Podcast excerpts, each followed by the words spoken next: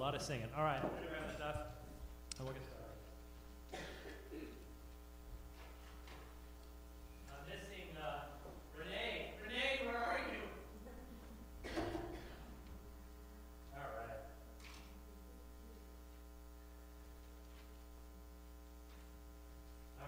Bibles, grab your notes.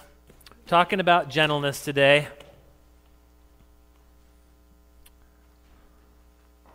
Gentleness. Am I on? My mic working? All right. You guys hear me? Okay. Wow. Everybody's somber. Somber and solemn. Did the music get you? Yes. Man, good music today. Good worship. All right. Um, gentleness. This one's going to hit hard um, because, um, you know, I think it's interesting. Gentleness and self control come at the end of the list, and they might be two of the most difficult.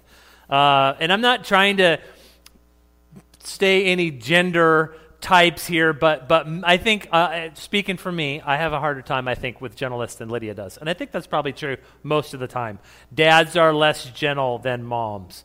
Uh, eh, that might not always be true, uh, but, but I'm saying that because I think, especially for some of the men, this might be a tough one today, a tough one to swallow. Um, because when we hear words like gentleness, we're going to be talking about some other words like meekness and humble. You know, and I was thinking again about that. There's that song where it talks about Jesus meek and mild. Um, those are not insults. but when we hear meek, we hear mild, we hear gentle, we hear humble, we hear what? We hear weak. It's a cultural thing. Um, we hear those words and we think weakness. Uh, it, when in fact, I think that they, uh, under control and under God's control, might be some of the most powerful things that there are.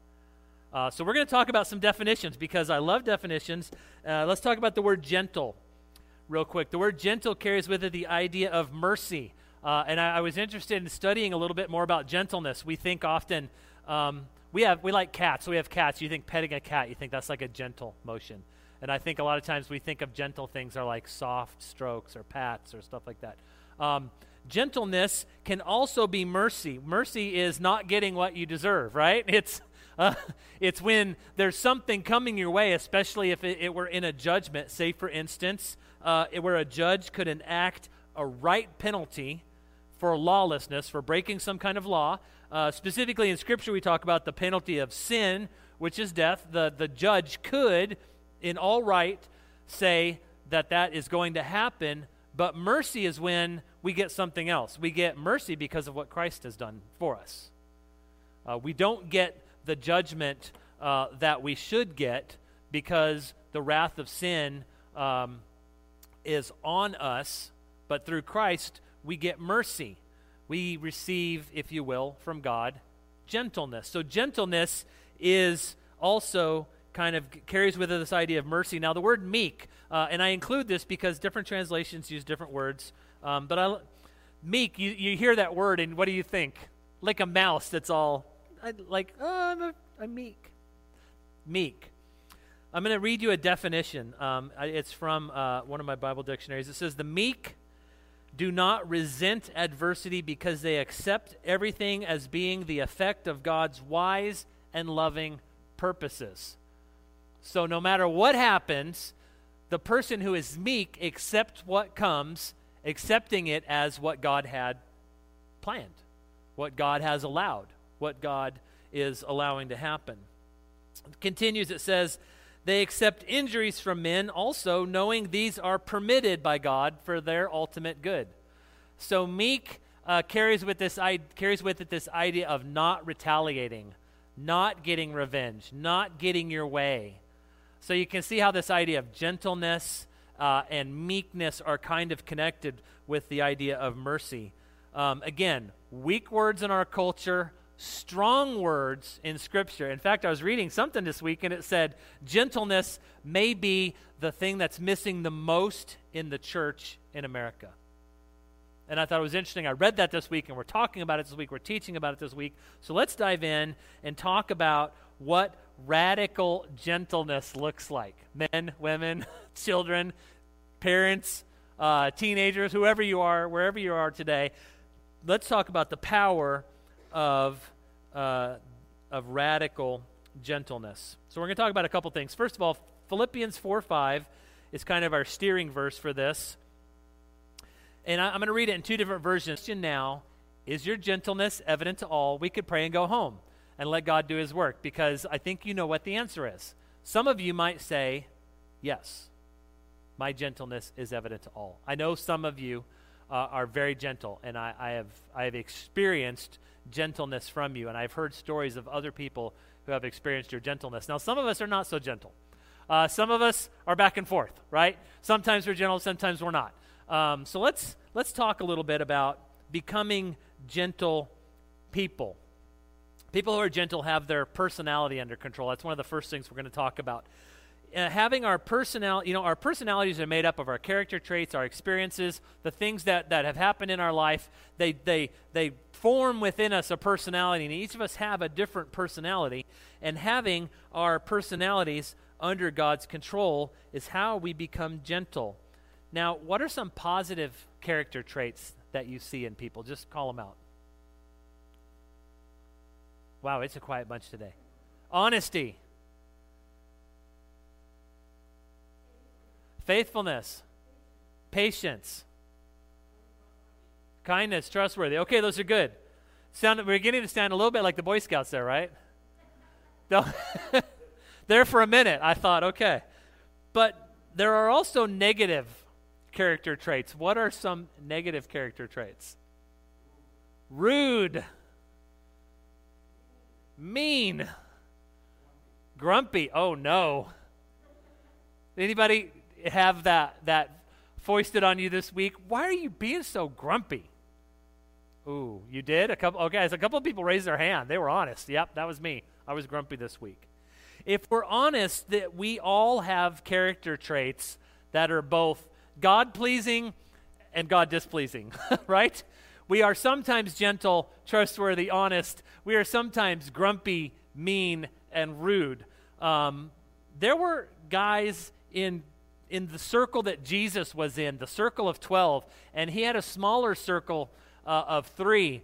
And these guys had rough edges. They were fishermen.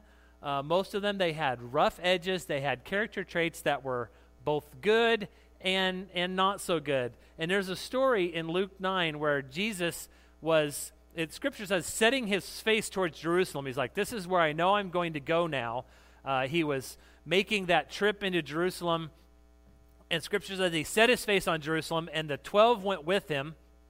And they were traveling, and they were in a part of the country where there were Samaritan villages. And Jesus said, Okay, we're going to go to this next Samaritan village and we're going to um, uh, stay the night there. Well, um, when they got there, the, the Samaritans did not receive them. They said, Nope, you guys can't stay here. Now we know uh, from from biblical history, history, uh, history, historical documents that uh, the, the Jews, the, the Israelites, the, the people of Israel, and the Samaritans didn't like each other. Um, uh, they both uh, had different views theologically on things, and so they butted heads. Uh, the, the, the Israelites would call the, the Samaritans dogs, in fact. Um, but Jesus wanted to stay in the Samaritan town, but the Samaritans said, No, you can't stay. Now, James and John looked over at Jesus and they said, This is, this is great. He said, Do you want us to call down the fire from heaven on them and just destroy them? Can you imagine? okay, there's one of those rough edges, right? Can you imagine the look on Jesus' face? He'd turn to them and look and go, What are you thinking? No, I don't want you to do that. Let's just go on to another town. So scripture says they moved on to another town. All right? These guys had, had, had rough edges. Another time in Mark 10, uh, James and John, uh, maybe your kids did this to you once. They, they, did your kids ever come up to you and say, um, I, I want you to give me whatever I ask for, but you have to say yes first? Your kids ever, anybody, your kids ever do that for you? I think all kids have done that at some time. I want you to give me whatever I ask for, but you have to say yes first, and then I'll tell you what it is. Well, the, the, James and John did, did something very similar. They went to Jesus and they said, Jesus, we want you to give us whatever we ask for. And Jesus was like, All right, what do you guys want? And they said, Well, when, when, when you're in glory and we're there with you, we want to sit on your right and your left. Wow. Arrogant, bold, right? Jesus said, Can you, can you uh, drink the cup that I'm going to drink? Can you be baptized with the baptism I'm going to be baptized by? And the guys are like, Yeah, sure, we can do that. So they weren't humble either, were they? Jesus said, In fact, you know what? That's true. You guys are going to suffer the same things I do. You're going to drink the cup I drink. You're going to be baptized with the baptism that I'm baptized by. But it's not for me to give you the seats to the right and the left. Those seats have already been set aside for those for whom they have been prepared. We don't know who that is, Jesus didn't say. But we know it's not for James and John. Now, the ten heard what James and John said, and they were ticked off. They were indignant, Scripture says. They were mad. They were upset because these guys were what? They were arrogant. They were they were prideful. Uh, they were presumptuous. Um, and then there's Peter, always talking out of turn. I, I, could tell you stories about Peter. You know stories about Peter. Cutting off the guy's ear in the garden. I mean, um, one minute he's telling Jesus he's the greatest thing, and the next thing he's denying him three times. See, he was he was he was left, he was right, he was up, he was down, right? This guy, these three, Peter, James, John, Jesus' inner circle, imagine what the other guys were like, right? What were the other nine guys like if the if the inner circle of three were this broken and messed up? But the reality is all of us are that way, isn't it? And Jesus could take these three guys and see the power of the potential in their personality, and he could take it and mold it and shape it so that they could become the men that God wanted to use to form the early church. Right? These guys were the foundation, the formation, the, the pillars, if you will, of the early church. Ephesians 3:20 says that God is able to do far more abundantly than all we ask or think according to the power that's at work. That's his power at work in us. Do you really believe that? Uh, do, you, do you go on day after day, week after week, month after month, year after year, just being the same person? God doesn't do any transformation. Nothing happens. Nothing changes. Or do you believe that God really has the power to do abundantly more than we ask or think? He doesn't change us by punching us around. Uh, that's how we do it in the world. uh, he doesn't change us by, by pushing us around. His Spirit deeply and gently works within us. Uh, take some time today. You could do it right now, you could do it this afternoon, to sit and think through what are some character traits, you know what they are, in your life that you haven't handed over to God. You're just like, I continue to be a grumpy person. I continue to be a rude person. In spite of the fact that Christ has saved me and filling me, I continue to struggle with being an impatient person. Whatever those are, make a list today and begin by taking those to the Father. He wants to to mold you, to shape you, to chisel those away, to and we don't like that, right? It doesn't feel good to yeah, have you ever asked the wood, you know, hey, how, what does it feel like to be sanded? Or the marble, the chunk of marble, what does it be like feel like to be chiseled into a, into a statue? Probably not good. Now, obviously, they're inanimate; they're not going to answer back. But I would imagine it wouldn't feel good. It doesn't feel good necessarily for the Father to do the surgery on us that needs to be done, but it needs to be done. So we need to take him those things and be honest and say, Father, these are the things. Uh, and maybe even if you're, you're, sitting there and you're thinking, I can't think of anything, ask your spouse. Uh, ask your mom, ask your dad, ask a friend, ask the father. Because somebody will, will point it out to you, but be prepared for, for honest answers. All right, John 15, 4 says this. Uh, this is the words of Christ. He says, Abide in me and I in you, as the branch cannot bear fruit in itself of itself unless it abides in the vine, neither can you unless you abide in me. So, see, one of the things, uh, getting um, gentleness in our lives, uh, being filled with the Spirit, is allowing the Spirit of God to work in us and, and to stay connected and abiding with Christ. Uh, I love that verse because it reminds me to stay connected to the Father. People who have a gentle outlook also have, uh, people have, a, have gentleness have their outlook under control. Um, we like to look and see what's coming, right? We like to have an outlook on life. We like to, to think about and plan about what's coming. And our character has a tremendous effect on our outlook, doesn't it? uh, what we think about life, how we feel about things. Um, and maybe more so right now, we can understand that than any other time, right? Our general attitude about the things that are going on affects our outlook. And if our outlook is affected adversely, then we're not gentle. We're grumpy. We're rude. We're impatient. And we're all of the, the things that we're not supposed to be, right? But we need to allow the Father to have control of the outlook. Philippians 2 4 through 5 says, Let each of you look not only to your own interests, but to the interests of others. So that's one of the ways we get our outlook under control is we quit thinking and worrying and obsessing about ourselves and we serve other people. We love other people. He says, Have this mind among yourselves, which is yours in Christ Jesus. See, Jesus is the model. Jesus is the model by which we form our lives, by which we model our lives. Uh, when our outlook comes under God's control, we start to be more understanding. When we become more like Christ, uh, we become more gentle. It's natural. Um, 2 Peter, uh, chapter 1, verses 5 through 7 says, For this very reason, make every effort to supplement your faith with virtue, virtue with knowledge, knowledge with self control. We'll talk about that next week self control with steadfastness, steadfastness with godliness, godliness with brotherly love, uh, brotherly affection, brotherly affection with love. In other words, learn to put aside your desires, your outlook, your attitudes, and focus on what the Father has for you. Listen to the Father. Let the Father lead you. This will make possible the next step, which is to enjoy people. Have you ever said, the problem with this world is the people? You ever thought something like that? If it weren't for all the people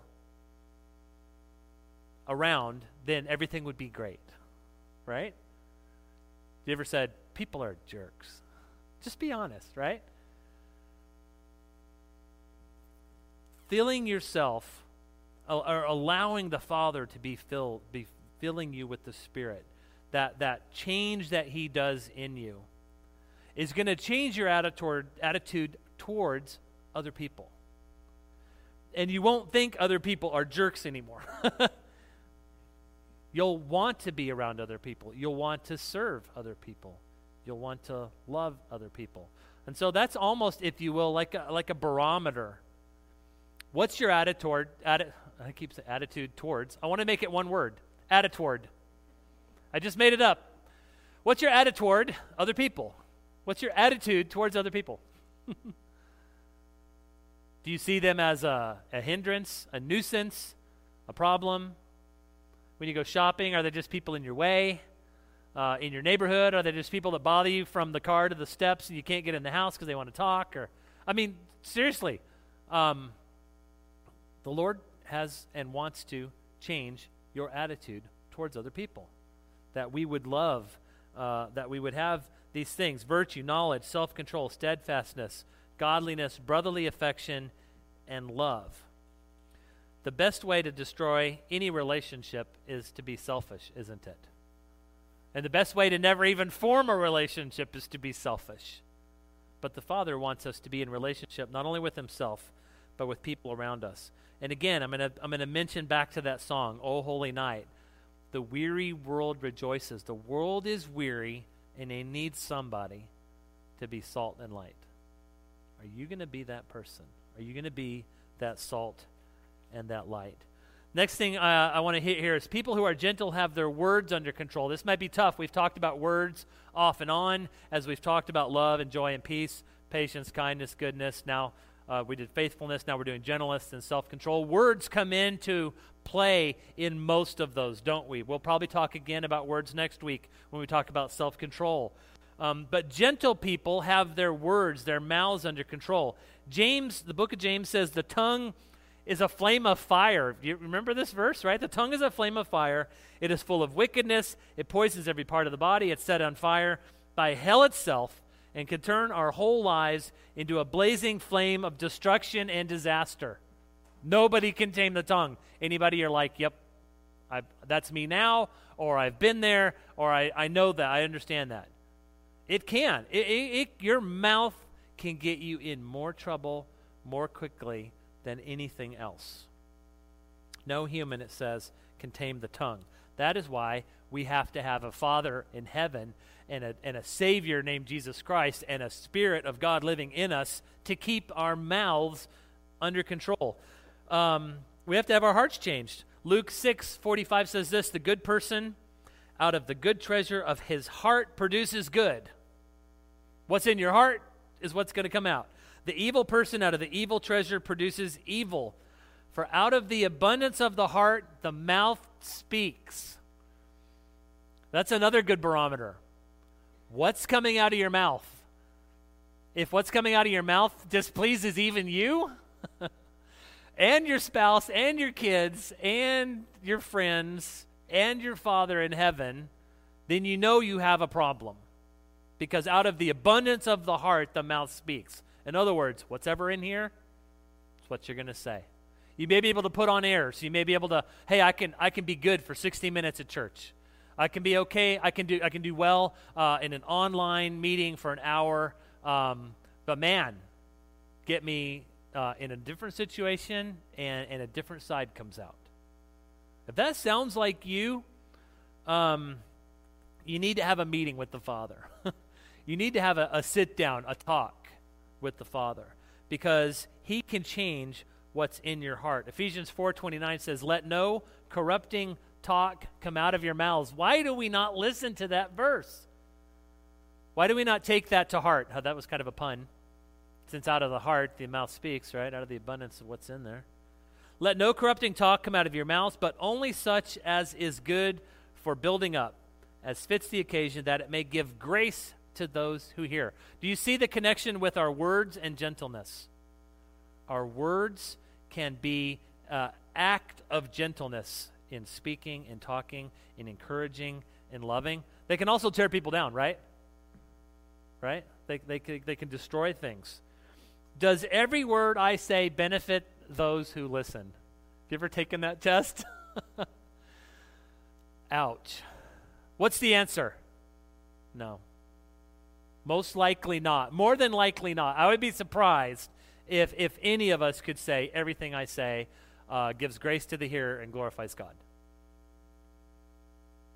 But that's, that's, the, that's, the, that's the goal.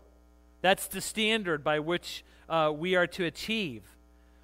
But do we achieve it on our own power? No, absolutely not. Again, we go back to the beginning we talked about the love, the joy, the peace, the fruit of the Spirit. These are things that, that come out of the believer because of the indwelling of the Holy Spirit, the Spirit living within us. Right? Again, we have to change what's on the inside. Uh, maybe you've never come to faith in Christ. This is a great place to talk about that. You've never had your heart changed. You've never had a Savior come in and clean up. That's the beginning of gentleness, is to allow a Savior who is gentle to save you. Does every word I say benefit those who listen? I think there's an even better question.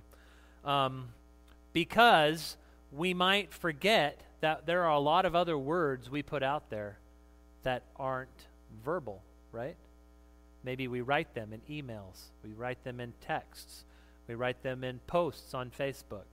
Uh, our words, our thoughts, um, our negativity often, our dissatisfaction, our frustration, we will vent in a variety of ways. Um, when uh, when they sat down and wrote the New Testament and the Old Testament, they didn't envision a day when people were going to throw up on the internet and, and everybody else was going to have to read it and all this stuff was going to happen. So they said, things you say, but I think we can expand that to things that we say by typing, things that we say by posting. So think through that. There is power in spoken word, and there's power in a carelessly spoken word. And the Father wants us to think through that. He wants us to be transformed by not just what we say, but what we say. People who are gentle also have their expectations under God's control. And, and we, we did a little extra at the beginning, so we're going to go a little past 11. I hope that's okay. Uh, but we want to we wanna wrap this up here in a couple minutes. But I wanted to do some extra songs. We had Advent, so I, I, I know you'll understand. Um, People who are gentle have their expectations under control. We have expectations for life and things uh, that are often uh, out of kilter with what the Father wants. When someone here's, here's, here's a way to think about that. When someone disappoints you, are you gentle in your response? Some of you are shaking your heads no. No. Uh, right? And we want to be, and we try to be. And I'm going to be honest with you, I'm not always gentle in my response either. Do I want to be gentle in my response? Absolutely. Does the Father demand and desire we're gentle in our responses? Yes. But when someone disappoints us, I don't know, sometimes it just sets something off in us, doesn't it? And we get upset. Elijah, uh, out of out of First Kings, there's a story about Elijah uh, and the prophets of Baal. We did a series on this a while back, and uh, he defeated the prophets of Baal, and all the prophets of Baal were put to death. Now Ahab told Jezebel, who was a lady that really didn't like Elijah, what had happened, and she said, "If I don't have Elijah killed by tomorrow, then I'll, I need to be killed myself." That's how bad she wanted him dead. Elijah heard the story, and after all these great things that he had done for the father, he was scared of a single woman named Jezebel, so he took off. He ran. Says he went to Beersheba. Uh, he went out into the woods. He left his servant. Uh, he went out and he camped out by himself. And he went to sleep. And it says an angel woke him and gave him food. And she had prepared, or she or he, the angel, we don't know, had prepared like a cake and had water. He arose and he ate. He lay back down, went to sleep. The angel woke him again, said, You need to eat because you have a journey ahead of you. He arose, he ate, and then it says he traveled 40 days and 40 nights to the mount of God, God called Horeb. And it said when he got to that mountain, he hiked up in there and he found a, a cave, and it says he lodged there. And when he got there, God said, Elijah, what are you doing here? And Elijah just poured out. He just gushed all the disappointment that he had. He's like, the people of Israel turned against you, and the prophets turned against you, and and they've thrown down your altars and they hate you, and all the prophets have been put to death. Um, all the prophets of Baal and all the prophets of Israel, and I'm the only one left, and now they want to kill me too. And he's like, I just want to die. right? I'm just done. And the father said, um, you, need to, you need to see me. You need to have an encounter with me. So go outside on the mountain and wait for me. And it says he went outside, and the Spirit of God moved by, and a tremendous wind just blew through the mountains. And it said the wind was so strong that it shattered rocks. But the Lord wasn't in the wind. And then it said there was an earthquake. But the Lord wasn't in the earthquake. And then it said there was a fire, and everything was just burned up. And Elijah was there watching. But the Lord wasn't in the fire either. And then it said a still small quiet voice came. And it said at that point, Elijah covered his head, he covered his face, and he went out into the presence of the Lord. And the Lord said, Elijah, what are you doing here? He needed to have an encounter with the Father, but he, we might be tempted to think, right? The earthquake, the violent wind, man, the power of God, boom. But God came in gentleness and in quietness. And sometimes our world is too chaotic, right? And like we prayed when we got here this morning, I don't know how I don't know what your week was like. Our week was great, but it was busy. It was like morning, noon, and night, and it was just the four of us. And our, our college age, middle college age daughter from Tennessee was here with us, and then the four of us in the house. We had Thanksgiving. Don't worry, she had COVID like eight weeks ago, so we didn't get anything from her. We had a great time. But I mean, it was morning, noon, and night. It was games. It was te- it was decorate the tree. It was it was cook all day Thanksgiving, right? Cook all day, eat all day, and then eat some more. Watch a movie. All the things we do traditionally. It was just it was busy. The Father comes in a still, small, and quiet manner.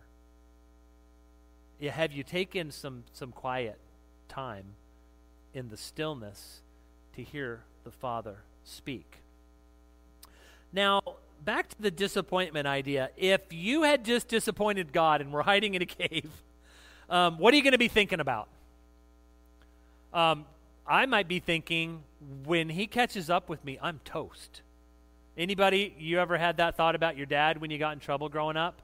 When dad, well, maybe mom, finds out about this, I'm toast. Yeah, I see some of you looking at your kids. Yeah, you know what we're talking about. You're a toast.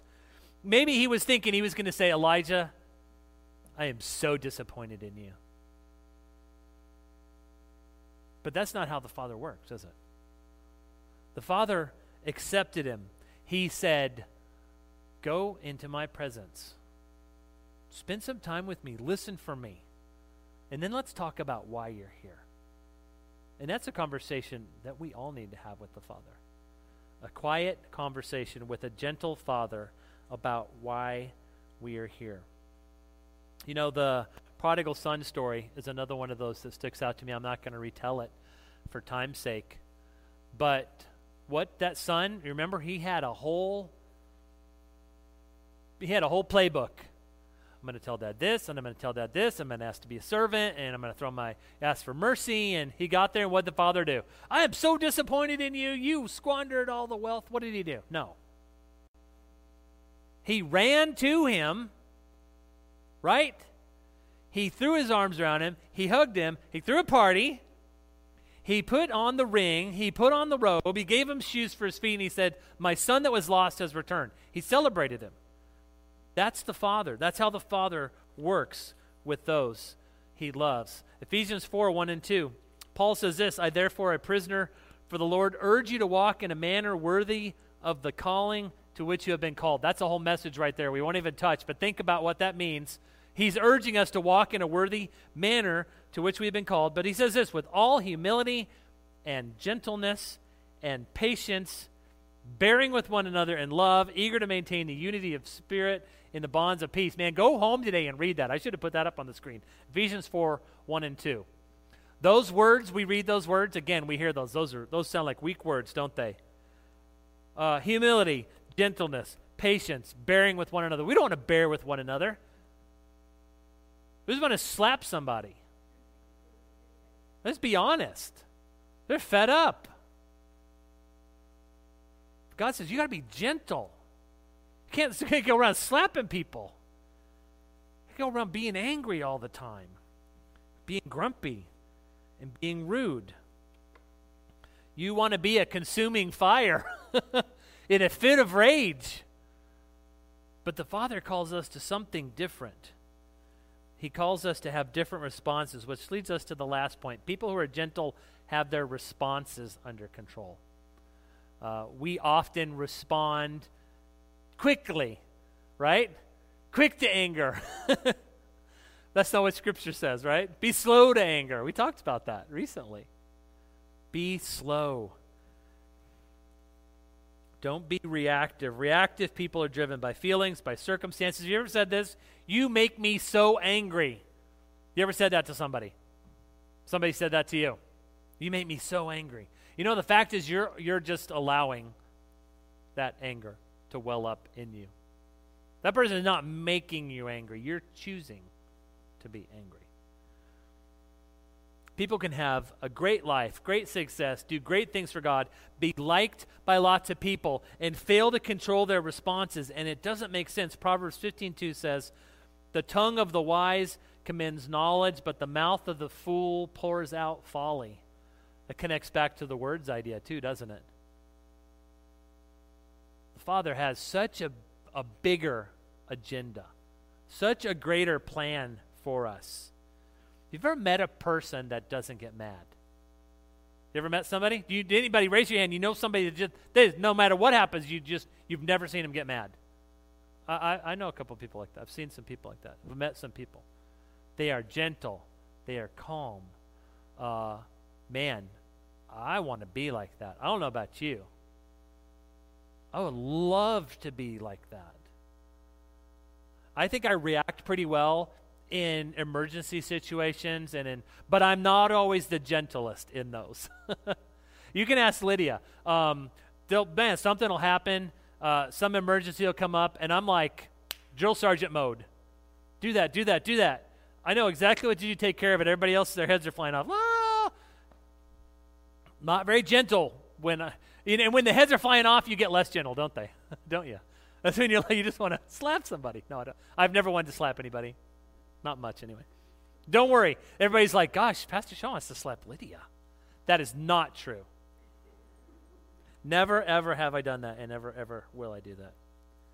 But the people that don't get mad, man, you just, you want to be like that. You want to emulate that. Jesus was a guy, he got angry about a couple things. We talked about that previously, but those were righteous anger things uh, when they were uh, turning his, his father's temple into a house where they were selling stuff instead of a place of worship. He got angry about that. That was a righteous anger.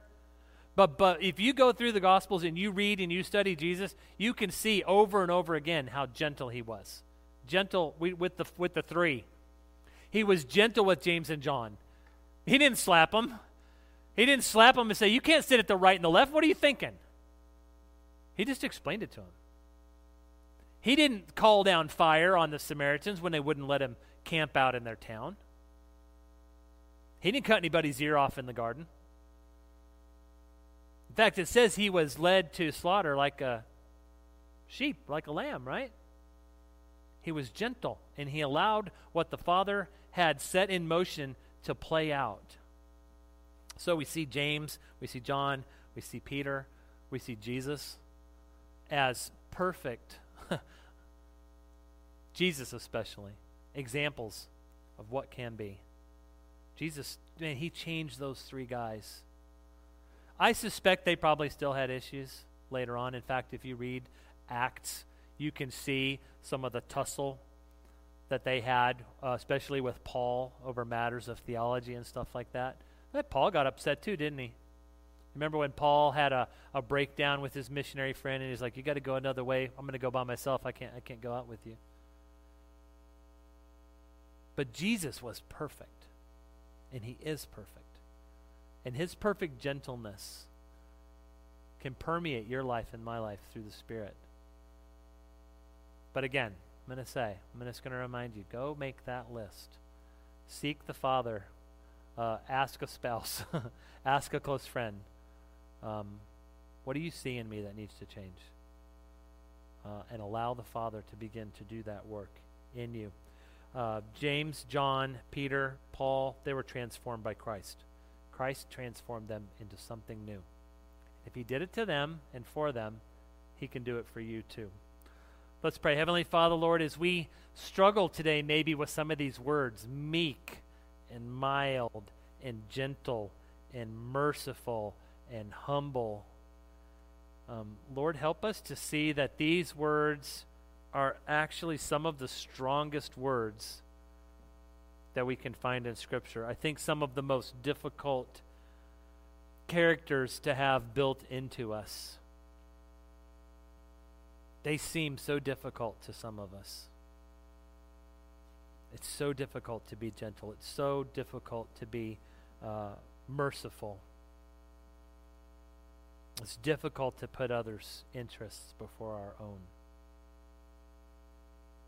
So, Lord Father, as we seek you today as we study uh, your word. We look back through these scriptures and we make the list of things in our lives that, that are apparent to us that must change. We bring those to you, Lord. Begin even now to, to chisel away and hone off those edges, to change us into uh, the person that you want us to be, the man or woman uh, of God that you, uh, you see when you look at us when you imagine uh, and look to what we will become.